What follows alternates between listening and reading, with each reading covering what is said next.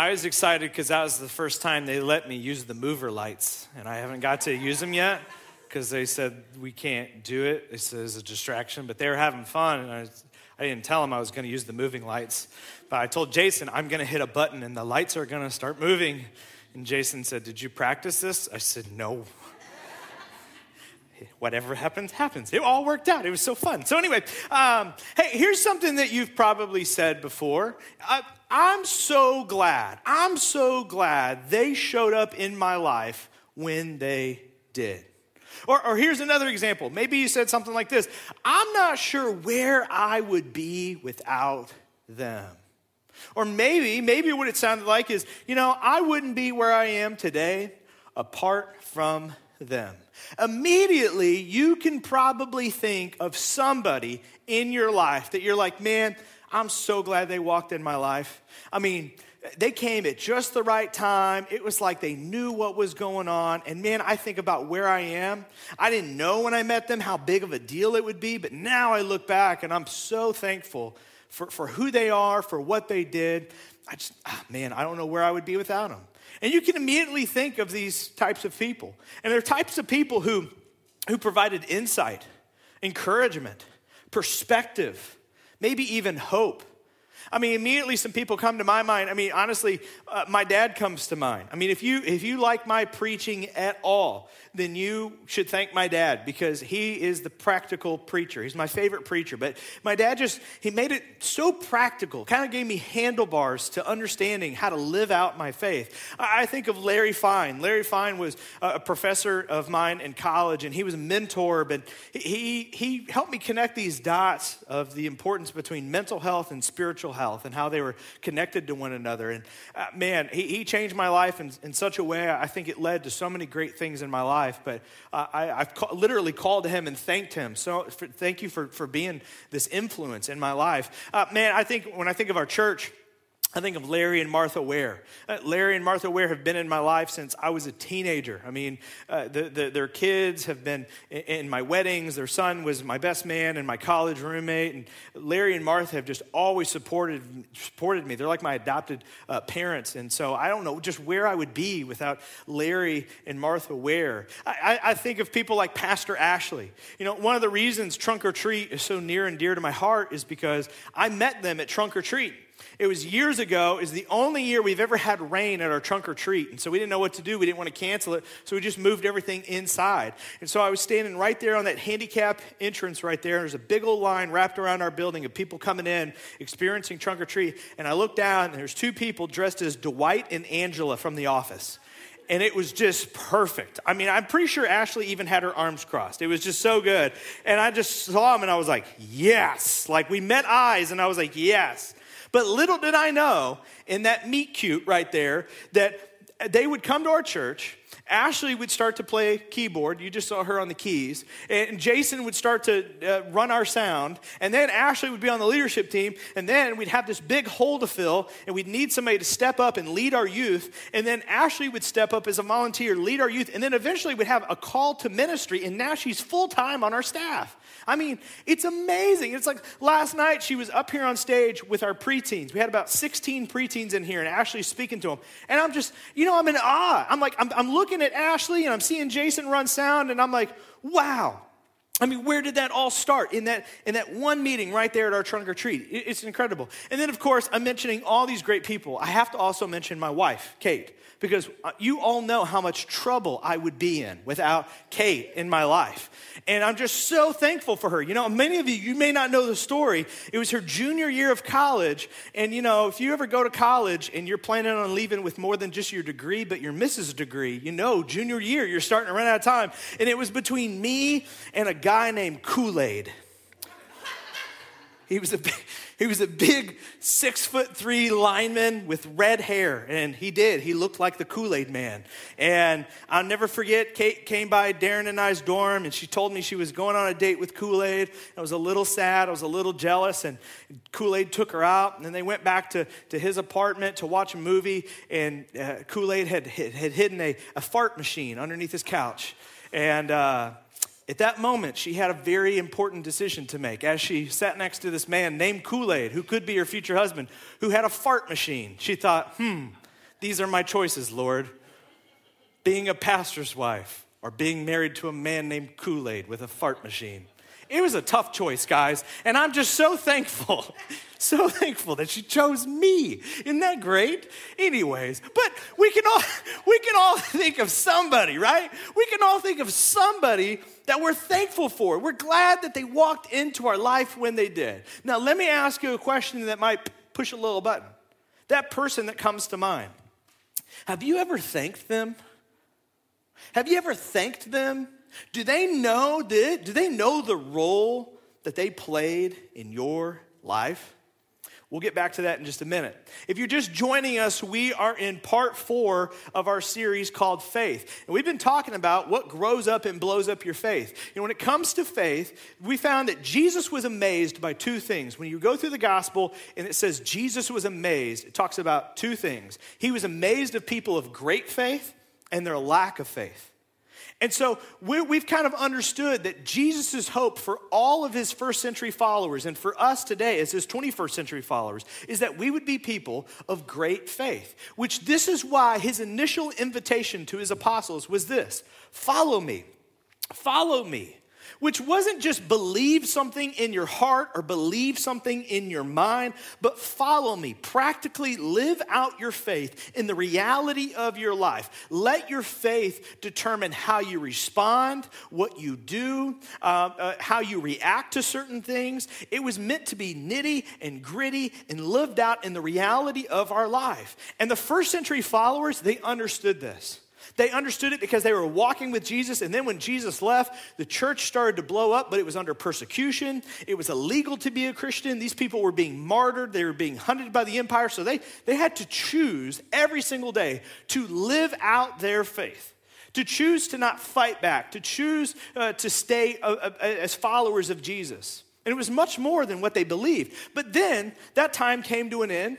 Then Christianity was legalized, was, and then it was made the, the national religion uh, of, of the empire. So then not only was it you know, legal, it was encouraged, and then it was organized religion, and then churches were built, and government started to even get involved. And so organized religion came, and we, we've talked about this. It's really, really hard to grow a big, sexy church on follow Jesus. But you can do that on believe. So they, that's what they did. They, they kind of dumbed it down to just believe. All you need to do is believe the right things. Believe that Jesus died for your sins. J- believe that you know, Jesus rose again. Uh, just, just believe the right things and, and, you'll get to go to heaven. And, and so it was kind of dumbed down, but it was never meant to be dumbed down. It was meant that we were supposed to follow Jesus, that our faith was supposed to be lived out in every context of our life. And so what we've been talking about is that God, God is most honored Go ahead and put that on the screen for me. God is most honored by our living, active, death defying, in spite of faith. But the question for every single one of us how do I grow my faith? How do I grow my faith? How do I nurture my faith? So we've been trying to wrestle with this question what fuels or facilitates the development of enduring faith? And so we've been talking about five dynamics that grow up and blow up our faith. And they're dynamics because some of the things we can do, some of them we can't. Some of them are things we just walk into, seasons of life that we just walk into. But the first thing is this practical teaching. Anybody with a great faith story, they'll tell you a story of a time when somebody gave them handlebars. It's like they took this text that's 2,000 years old and they made it applicable to me in 2023. And then I understood how to live this out in the context of my life. And we talked about that, that when, we, when we take God's teachings and we apply them to our life, we live them out, Sometimes we, we, don't, we don't know if this is actually what's best because many of Jesus' teachings, I mean, honestly, they, they sound counterintuitive. I mean, when somebody hurts you, you're not supposed to fight back. You're supposed to forgive people. You're supposed to be generous. You're supposed to give away of your possessions, give away a certain percentage of your income. Uh, you're, you're, supposed to put others before you, even when they may not deserve it, even when they mo- may not earn it. And so when we take the teachings of Jesus, I mean, honestly, doesn't make sense to do this. Doesn't seem right, doesn't seem fair. But when we live it out, when we one another, one another, when we're people of peace and mercy and grace, what we find is when we live out Jesus' teachings, we experience his faithfulness on the other side. When we're generous, We, on the other side, experience God's faithfulness and God takes care of our needs. When we forgive one another, when we're peacekeepers, when we're people of grace and mercy, it doesn't make sense. But on the other side of that, we see relationships mended and healed and, and things change. We're better for it, people are better for it. So that's the thing with practical teaching. And, and then it comes down to personal ministries, what we talked about last week. Personal ministry is when we feel that nudge from God hey, I want you to do this. I want you to do something about that. You see that person in need, I want you to step in their life.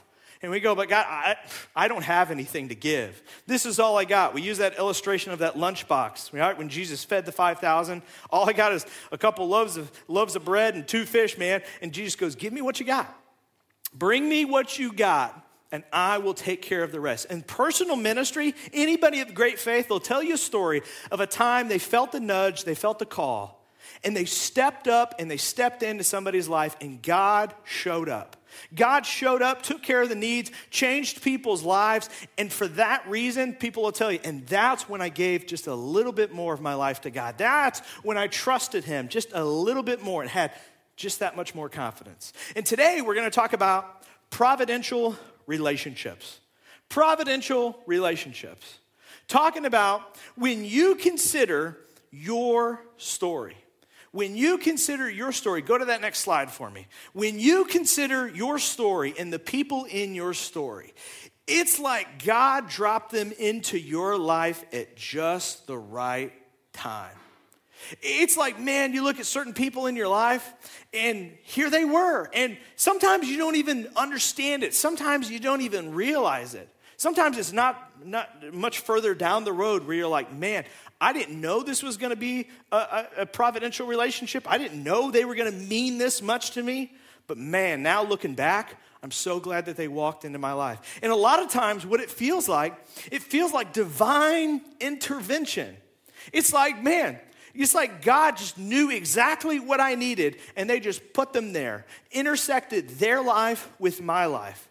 And a lot of times, when these relationships occur, when these people come into our life, or when we step into somebody else's life, we don't understand it in the moment. But what happens is it becomes a defining moment. There, there, have been times in my life, just even recently, so somebody came up to me at our Wright City campus and they said, Hey, I just wanted to let you know that this week uh, I went to counseling for the first time. It was a male. He said, I just went to counseling for the first time. I said, Hey, that's great. He goes, No, I, here's what I'm trying to get you to understand though. When you did that series last May on anxiety, and you talked about your struggles with mental health. You talked about your struggles with depression. And you talked about how you were brave enough to go and see a counselor and how it's helped you. I looked at that and I thought, well, if he, he, he could do that, so can I. And so that's what inspired me to go and sign up for counseling. My wife had been begging me for years to go see a counselor. And so I finally walked into that counselor's office. And I just want you to know, without you, without this church, I probably would have never done that. And I'm so thankful. And I said, wow, that's so encouraging. I didn't know you were even going through something. And that's the thing is sometimes people step into our lives and we don't even understand why they're there. But later on, we understand they were there for something that was coming, something that was going to occur, a defining moment that hadn't even happened yet. But when we look back, we go, man, I'm so thankful they did. And for us, sometimes we step into people's lives and we don't even understand it. We're, we're just being a good person, we're just being friendly, we're just being nice. But then somebody tells us, man, no, you don't understand. When you stepped into my life, when you invited me to church, when you invited me to your small group, when you brought me along with you, I didn't know it at the time, and you didn't know it at the time, but that became a life changing moment that would write a chapter that I'm so, so thankful for. And here's the thing we really shouldn't be surprised by this because this is exactly how Jesus' ministry began. Jesus' ministry began by him putting himself in positions where his life intersected with other people's lives. And because their lives intersected with Jesus' life, eventually their life would intersect with somebody else's life and it would have a huge impact on their life. You take, for instance, how Jesus met Philip and Andrew and many of his first disciples. We've talked about this even just recently in the last month. We talked about how Jesus was walking by and John said, Hey, that's the Messiah. That's the guy I've been telling everybody about. And so they go and they start to stalk Jesus, and Jesus goes, What do you want? And they're like, Hey, man, we just want to know where you're going, like where, where, where you're staying at. And he's like, Well, why don't you come and see? Come and see. And so they did. And so Philip goes and spends the night with Jesus and has this amazing conversation. Something must have took place because the next morning when he wakes up, he knows Jesus is about to go on and he's planning on going with Jesus. But he decides he needs to go tell his friend about what he's just experienced. Something in his, in his mind or in his heart kind of nudged him and th- made him think like, man, I need to go and tell somebody about this. And so he does. He goes and gets his buddy, Nate, Nathaniel, and he goes, Hey, man, you remember that story that we've grown up with? The story of, you know, the story of this Messiah coming, that prophecy that we've all heard, because every Hebrew boy had heard about this prophecy of this Messiah coming. And, you know, generation by generation never happened. So a lot of people maybe started to think it was like a wives' tale or something like that. But he goes, Yeah, yeah, yeah. He goes, Well, I just found the guy. I think, I think this is the Messiah. You should, you should come with me. And Nathaniel, if you remember his response, his response was Nazareth? This guy's from Nazareth? He's a carpenter from Nazareth? Can anything good come from there? And remember Philip's response? Philip used the same invitation that Jesus had used on him. He said, Well, come and see. Just, just come and see. And we've developed this invitation into an invitation that we've taught you to extend to other people. And the way we say it is this come and sit with me, right? Come and sit with me. We want you to invite people to come and sit with you. We don't want you to go out and invite people to, to believe in anything. We don't even, you know, we don't want to put the pressure on you. And you don't even have to go and invite people to follow Jesus. We just want you to go out and invite people, hey, come and sit with me. And this is something you guys have learned. It's become a culture of ours. Even last night, somebody shared uh, a, a, Facebook post that we put out of our uh, drink of the month, and uh, somebody was like, Come to church with me. And their husband jumped in the comment section. It was like, It says, Come and sit with me, not come to church with me. Get it right. And anyway, they need marriage counseling now and everything. But anyway, you guys have learned that's the invitation. Come and sit with me. It's one of my favorite stories around here of how this is, you know, uh, worked itself out is the story of how Bo Burgess came to our church. If you don't know Bo, uh, he's, he's on our leadership team on, on, our church. He, he works in the cafe here at our Troy campus. He, he helps teach the kids on Wednesday nights at our Wright City campus. Everybody knows Bo and loves Bo and stuff. And uh, I'm about to say something nice about him in a minute, and then I'll take two years and keep picking on him. So this, this, is, this, is, a, this is a small commercial break on me picking on Bo. But the way that Bo came to our church, if you don't know, is Bo's actually from Ohio. His family actually has a farm in Ohio, and he went to school in Ohio, but this is where he was brought uh, for work. And he, he does stuff with crops and fields and chemicals and stuff, and it sounds very intelligent, but it's beyond me. But anyway, one day he ended up on one of the fields of one of our members of our church and he ended up spilling a little bit of grain. And so, him and this guy, his name was Larry, they, they start picking up this grain. And so, while they're picking up this grain, they, they have a moment to talk. And so, Larry starts asking them questions about where he's from and everything else, how old he is and everything. And so, he offers them this invitation Well, hey, my church has a lot of young people your age. You should come and sit with me sometime. And so, Bo listens, he hears the invitation, and he goes, Yeah, maybe sometime. Few short weeks later, Bo's sitting in his, in his apartment in Troy. He gets a phone call from his dad. His dad lets him know, hey, your grandfather just passed away.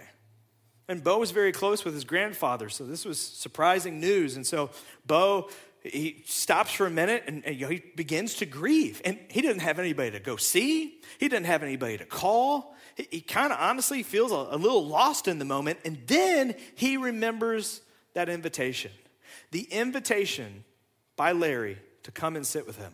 And he thinks, well, man, I got to have somebody to go through this with. I'm to go. And so Bo gets dressed, and it just so happened that his apartment was two blocks away from Bonfils Auditorium, just up this road right here where we were having church. And so he got up and he started to walk over to Bonfils. Now, meanwhile, our church service had already started. And at Bonfils, what we would do, there, there's a stage, there's a lot of seats, there's two double door metal doors over here that were always locked, and two double doors over here that were always locked with a little bitty window with like stuff across it and everything.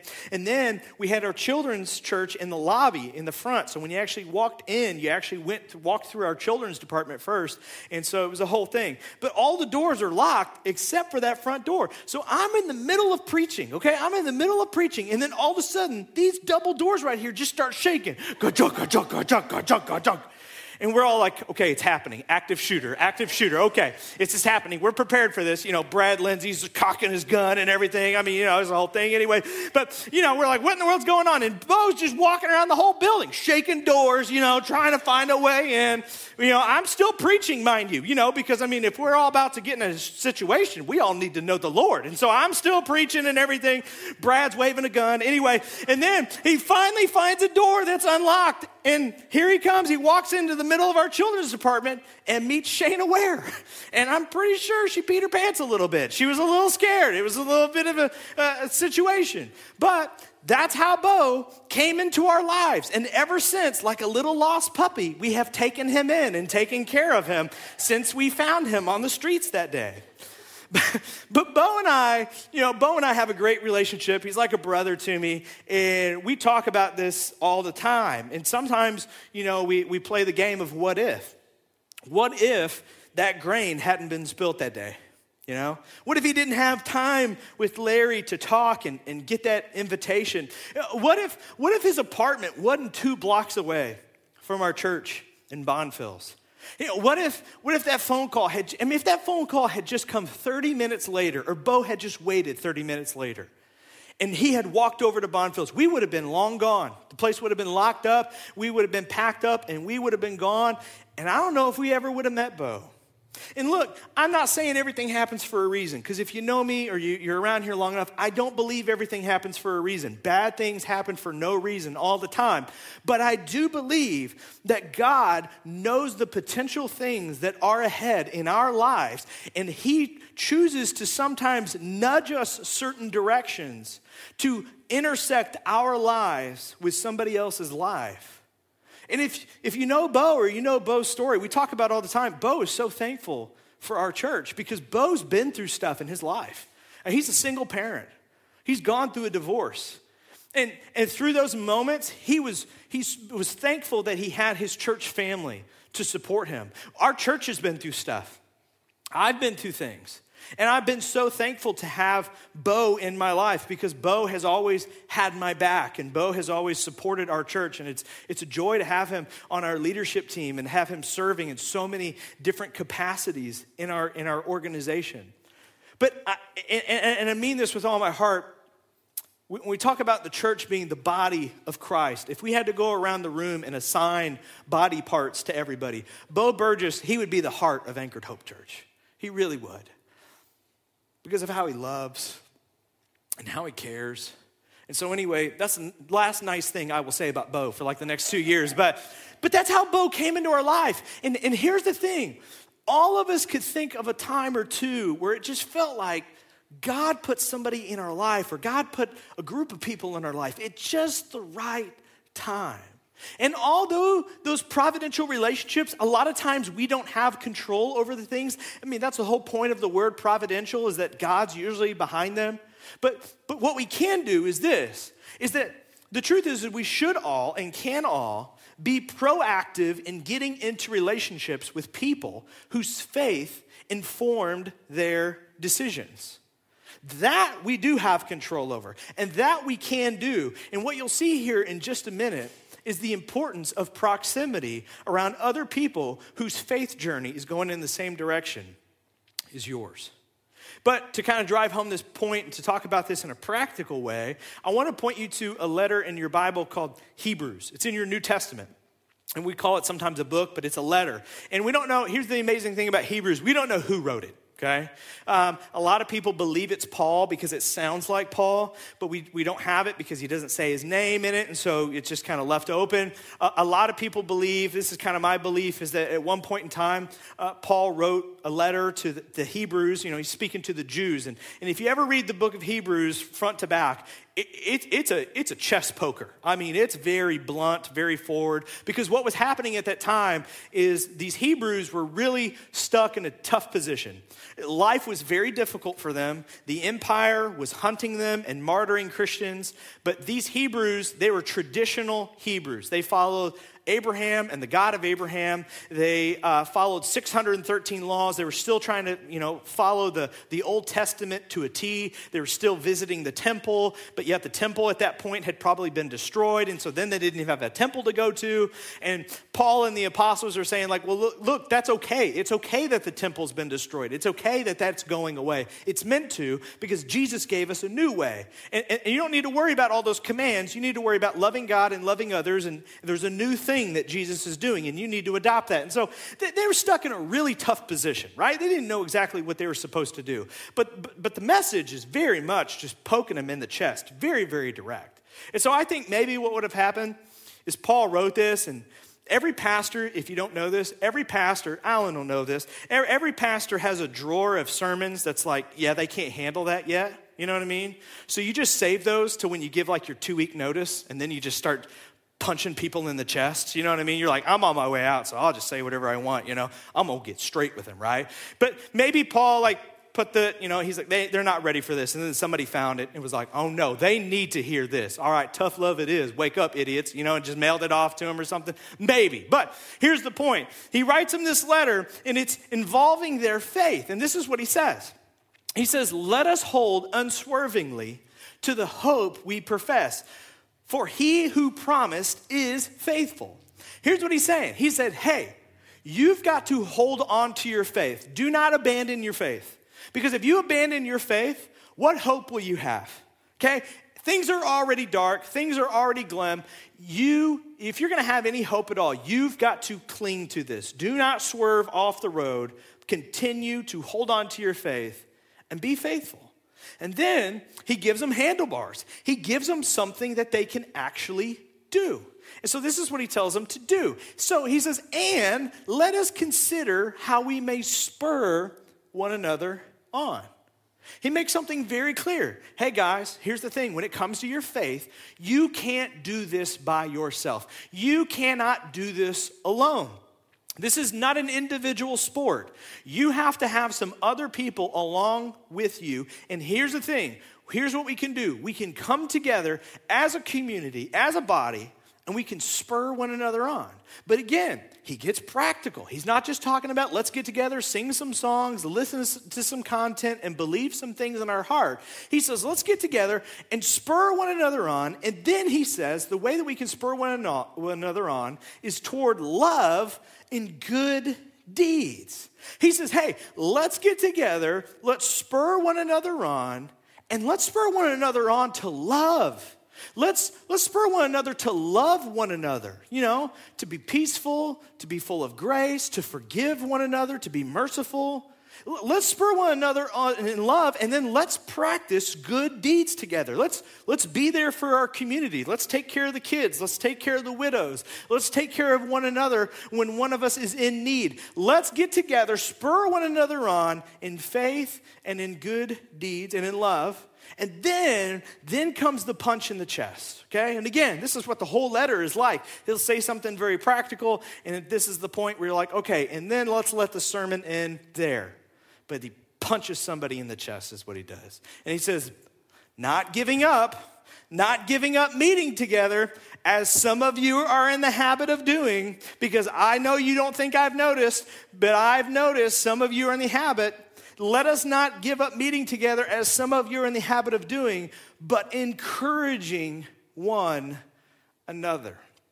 Here's what he's saying He's trying to help us understand that when it comes to our faith and our faith journey, proximity matters. Proximity matters. If we're going to be people of faith, if we want to grow up and blow up and nurture our faith, it is vital, it is important that we are around other people on the same faith journey as us. Proximity matters. And here's what I've experienced as a pastor, okay? I've been a pastor a long time now. I was a pastor's kid, so I've seen this. So, I, I, without a shadow of a doubt, I believe this. Every time somebody loses their faith or walks away from their faith, people lose faith when they lose contact with people of faith. This happens so often. People will lose their faith not because of something they read, Not even because of something they experienced. A lot of times it's the opposite. They'll experience something traumatic in their life and they won't run away from the church or people of faith. They'll run towards people of faith because they need them to survive this. They need them to get through this. But what happens is it's kind of like a slow burn. And a lot of times they can't even connect the dots. But what's happening is they'll lose their faith as they get away from people of faith.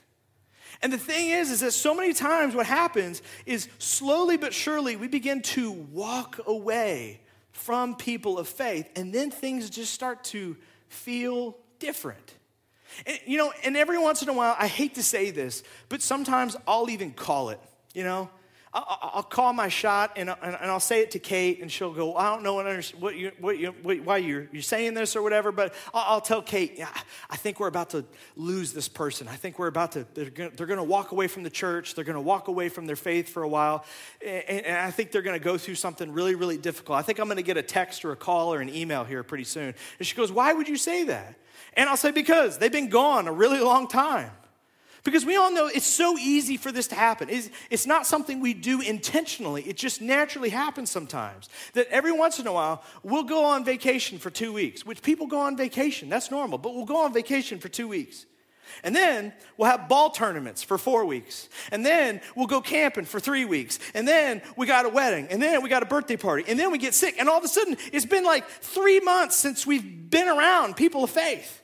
We've been around our faith community. And then all of a sudden, I'll get the call, I'll get the text, I'll, I'll get the email. Hey, man, man, we just, we don't know. We're praying about it right now, but well, we just, we're not feeling, we're not feeling it. I feel distant from God. I'm starting to question my faith. I'm not feeling a part of the church. I'm, I'm not feeling connected to anybody. I just I feel like there's a clique over here and I'm outside of it. And, I, and just all of these different things, right? It, it, the script can go so many different ways. And look, here's the thing. Every time I, I you know, hear that, you know, I, I, I do what every good pastor does. You know, I, I, I rub their back and I kiss their boo-boos, you know what I mean? And I ask them, oh, oh it's, it's got to be something we're doing. It must be our fault. How can we better serve you? What can we do for you? But here's the thing I'm thinking in my head, okay? Don't tell anybody this, okay? This is just a private conversation between you and me, okay? Don't tell anybody this. But what I'm thinking in my head is, well, of course, dingaling okay? That's the word I use in my head, dingaling, okay? Of course, dingaling. Of course, you don't feel connected to the church. You've disconnected yourself. Of course, you don't feel God. You haven't been doing anything that requires faith in God. You haven't been able to experience God's faithfulness on the other side of your faith in action because you haven't been doing anything that requires any faith. Of course, of course, you feel on like you're on an island by yourself because you've put yourself on an island because you've been living your world and doing your stuff. And I get it, it happens. But here's the thing you've disconnected yourself from everybody and everything. So, of course, you're not feeling it. And here's the thing my sister called me this week. She goes, What's that thing you say? What's that thing you tell people why they need to serve, why they need to be there? It's not because there's a star system or they're trying to earn anything, but why is it that people need to serve and they need to give and they need to attend? And I said, Oh, that thing I say? The thing I say is this the church doesn't want anything from you, we want something for you. This is why we encourage you to be here as often as you can. This is why we encourage you to serve on a serve team. This is why we encourage you to practice generosity. It's not for our benefit. We will be fine. The thing is is that this is for you because without it, you put yourself on an island. It's when we're together, it's when we're connected, it's when we're in corporate worship together, it's when we're in a small group, it's when we're serving on a team that we remember, oh, yeah, that's right, it's not all about me. I'm not on an island by myself. I'm a part of a body, I'm a part of a community. And there's others, others than myself. I need to put others before myself. I'm reminded that God is faithful. Sometimes I don't always feel God. I don't always experience God in my life, but it's like I watch the, the testimony of like the Herberts that we shared at the beginning of this, and I hear what the Herberts are going through with their daughter Noelle, and I see God's faithfulness. And maybe I'm not feeling it right now, but I can look at the Herbert story and I can be inspired. And because of their story and their willingness to share their story, I can be inspired, and my confidence in God can grow. My trust in God can grow. So sometimes it's not even through my life, but it's through my life being interconnected through other people's lives that my faith suddenly grows up and blows up. The thing is, so many times, this is what I'll hear. I'll hear, I'm just not feeling anymore. I don't know where God is. I don't feel part of the church. I'm struggling. And I get it and I understand. But you have to understand that sometimes you put yourself there. And it breaks my heart because I don't want anybody to feel any of that. I don't want anybody to feel disconnected from the church. I don't want anybody to feel like they don't know where God is or they can't understand God or they feel distant from God. No one should have to go through that. But you have to understand sometimes we put ourselves in that position because we put ourselves on an island because we disconnect ourselves for far too long. And the truth is is that staying connected, staying connected to a faith community is what grows up and blows up our faith. Staying connected to a faith community grows up and blows up our faith. Because when we're together, our lives intersect with one another's. And when our lives intersect with one another's, our confidence in God grows, our understanding of God grows. But the other thing that happens too is for a moment, in these moments, we are practicing what heaven is going to be like. Again, I don't know your context and I don't know how you grew up or I don't know what was promised to you.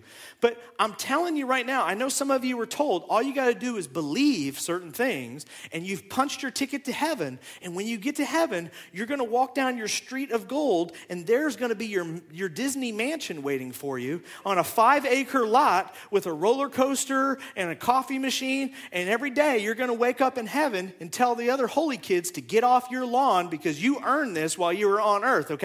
But let me tell you something that's not how it's gonna be, okay? We're gonna be in community with one another.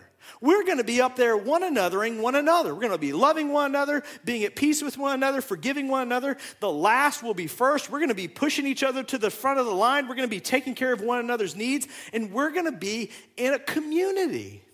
And for that reason, and again, I don't think a pastor has probably ever told you this before. But you got to understand the relationships, the relationships are more important than the content. Being here is not about sitting through four songs.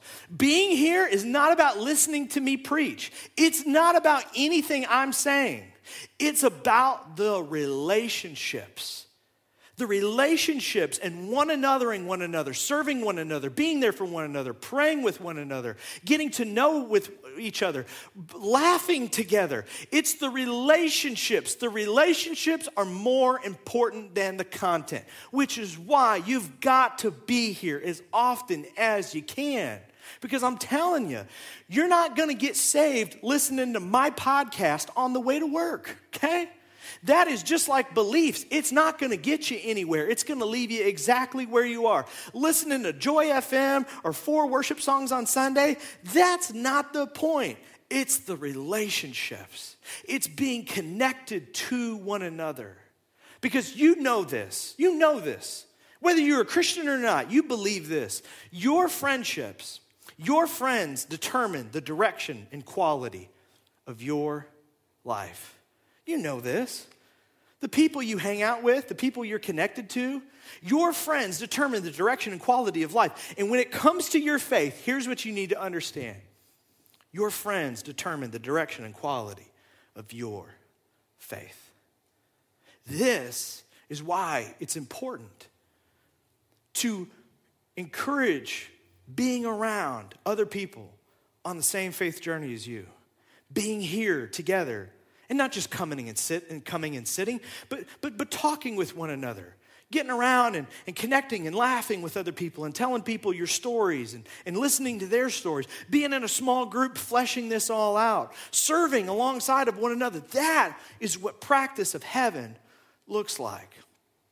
This is not in, in, in, my script or anything. I didn't write this this week, but I shared it at 9 a.m. service and it worked. So I guess I'll share it again. But um, they're sitting right here in the front row, the Spees, but Adam and I were talking in small group. They've always been in our, our small group since we launched small groups. And uh, Adam and I were talking in, in small group a couple weeks ago about, you know, people who have inspired you and things you're thankful for in your faith journey and stuff. And uh, for those of you who don't know how the Spees and I met, uh, you know, we live in Moscow Mills and for the longest time, the lot right next to us was just a gravel lot where they would park their trucks while they built out the subdivision. So the last house they built was the Spees house. And so the Spees moved in. And, and again, I know you think I'm an extrovert. I'm not, okay? I'm not an extrovert. I'm an introvert that God forces to be an extrovert. And it's very painful for me, okay? And so I, am not. I'm not an extrovert. And so, you know, when the Spees moved in, I know that you thought that, you know, I would be that guy who goes and knocks on their door and say, Well, howdy, neighbor tell you what, you want to come to church with me? You know, I'm not that guy. Like, I just don't do that. So, for the longest time, the only, you know, connection or communication that I had with the Spees is in our neighborhood, there's four mailboxes together for every little four houses. And so I would see Adam get his mail, and I'd be getting my mail, and be, sup, sup. Okay. You know, I mean, that was it. That was the only connection that we had. That was the only communication we had. But at that point in time, it was right around Easter. And uh, we had made like 200 Easter baskets, 200 Easter baskets with candy and some stuff, and had an invite to our Easter egg hunt and an invite to Easter at church. And so we had these Easter baskets, and we were going around all over town and handing them to people and stuff. And so I had a couple in my car, and my daughter Olivia, she had seen that the Spees had moved in, and they, there was a girl her age, and so Olivia's about four at the time, my little beautiful blonde-haired little child, and she goes, "Daddy." I want to take our new neighbors. I want to take our new neighbors an Easter basket. And again, I'm like, okay, well, you're doing it yourself. so, so I just like stood in the street, you know, and my little four year old takes this Easter basket that's about as big as her, knocks on the door. Sarah opens the door, and Livy goes, Here, this is for you.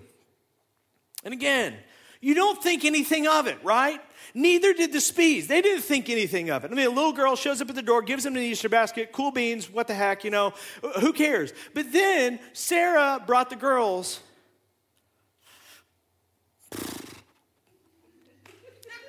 to our egg hunt. And then Sarah came on Easter Sunday. And then a few weeks later, Adam came with them. And again, Adam, what he was saying at small group is he said, Man, I'm so glad that Olivia walked across the yard and handed us that Easter basket. Because again, we had no clue. None of us had any clue what hung in the balance of that invitation. None of us had any understanding of what hung in the balance of that Easter basket. And this week, I saw on my Facebook memories is two year anniversary of when I got to baptize Adam. And I saved that photo.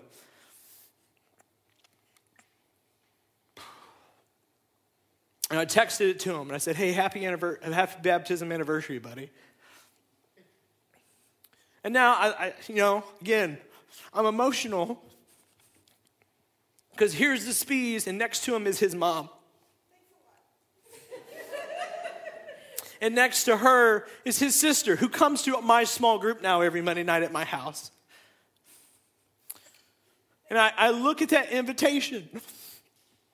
I look at what my little girl did just walking across the street and it inspires me. But I had no clue what hung in the balance of that invitation. And Adam and I and Sarah, we talk about it all the time because we're best friends and we're so connected and we're so there for each other. But we had no understanding of what hung in the balance of that invitation. And now, with our lives entangled with one another, how we're, we both of our families are better for it, how our, our children are growing up together and, and, and connected to one another and there for one another, I look back and I go, wow, what divine intervention. What a defining moment for both of our families on our faith journey.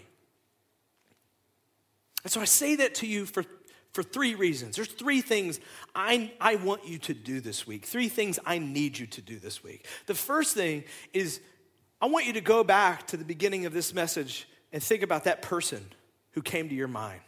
That person that you are so glad that they walked into your life. You, you, I mean, it came out of the blue, came out of nowhere. Maybe it was just a simple invitation to come to church. Maybe it was a simple invitation to come over to their house. Maybe it was just the start of the relationship. And you look back at that and you're like, wow. You know what? You need to tell that person, thank you. You, you need to tell that person, hey, I don't think you understand how much you mean to me. You could call them, you could text them, and just say, hey, I just, I just want you to know I appreciate you. You, you should call that person this week. You should text that person this week. The second thing is this you need to be here. And again, you don't need to be here to earn your stars in heaven or to earn your stripes or to get another brick in your mansion or anything like that. It's not about that. It's not about church attendance. It's nothing for us. Here's what I'm telling you you need to be here because you need to be connected to some other somebodies. You need to be here because we're all in this together. You need to be here because you don't live on an island by yourself and you don't even know it yet, but there will be some defining moments in your life. There will be some defining moments in your marriage. There will be some defining moments as a parent. There will be some defining moments in your kid's life where you don't even know it yet, but you are going to need some, some people who love you. You're going to need more than family.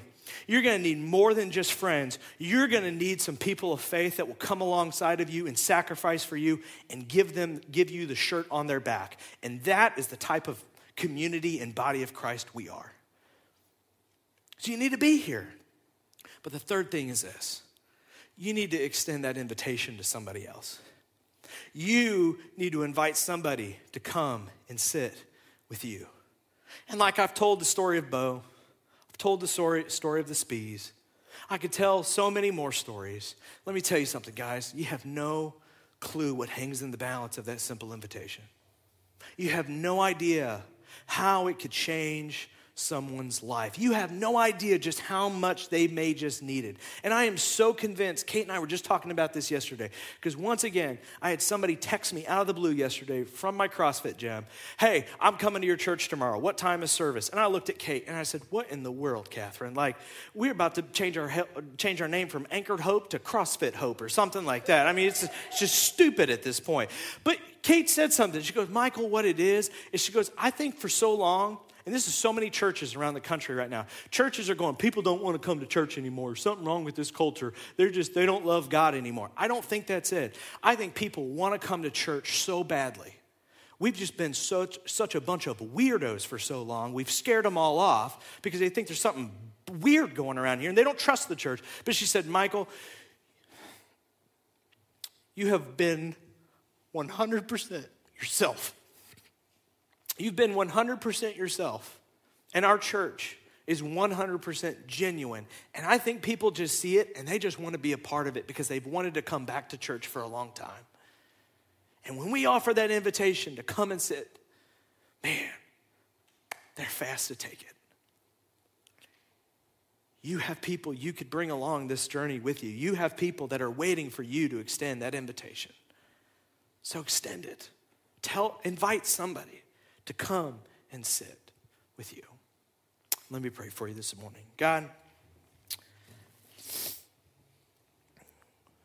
I am so thankful for the people that you put in my life that were there for me. You, you have put people in my life who were there at just the right time, just the right moment. They've been there through those defining moments that have changed me. And I'm so thankful for that. God, I, there's so many people I'm thankful for this morning. And I probably don't tell them enough just how much I love them, how much I'm thankful for them. And I pray that you help me to do that this week. But God, too, I, I know that there are people that you want me to be there for, too. There are people, I, I, know sometimes I think low of myself. I think, who am I? I don't know what to say. I don't know what to do. I'm not the guy for the job. But there are people that you are trying to get me to intersect my life with theirs because you know that I need them and you know that they need me. So, will you help me to have the courage to listen to that nudge, to extend that invitation, to be present in my community, to be a part of this thing you've created, and to, to be vulnerable, to share, to, to help me love and spur one another on. God, that's why you have us here today. Not just to listen to a sermon, not just to sing some songs, but because this is practice for heaven, being a family, being a community, being connected together, being there for one another. It's, it's what it's all about. So, God, will you help us to live this out? Help us to live out our faith in the reality of our life. In your name we pray. Amen. Well, the band's going to come back up, and we're going to just sing two more songs together. And, you know, the, the reason that we have this, this time together is it's time to focus on God. It's time to, it's time to dwell on how we're going to live this out. So if you'll stand with me this morning, I just want to invite you for these next few moments. Maybe you even need to get out that phone right now and text that person or DM that person just say, hey, uh, I know this is weird. I'm sitting in church, but I just want to say thank you. I just want to tell you I love you. I just want to tell you I appreciate you.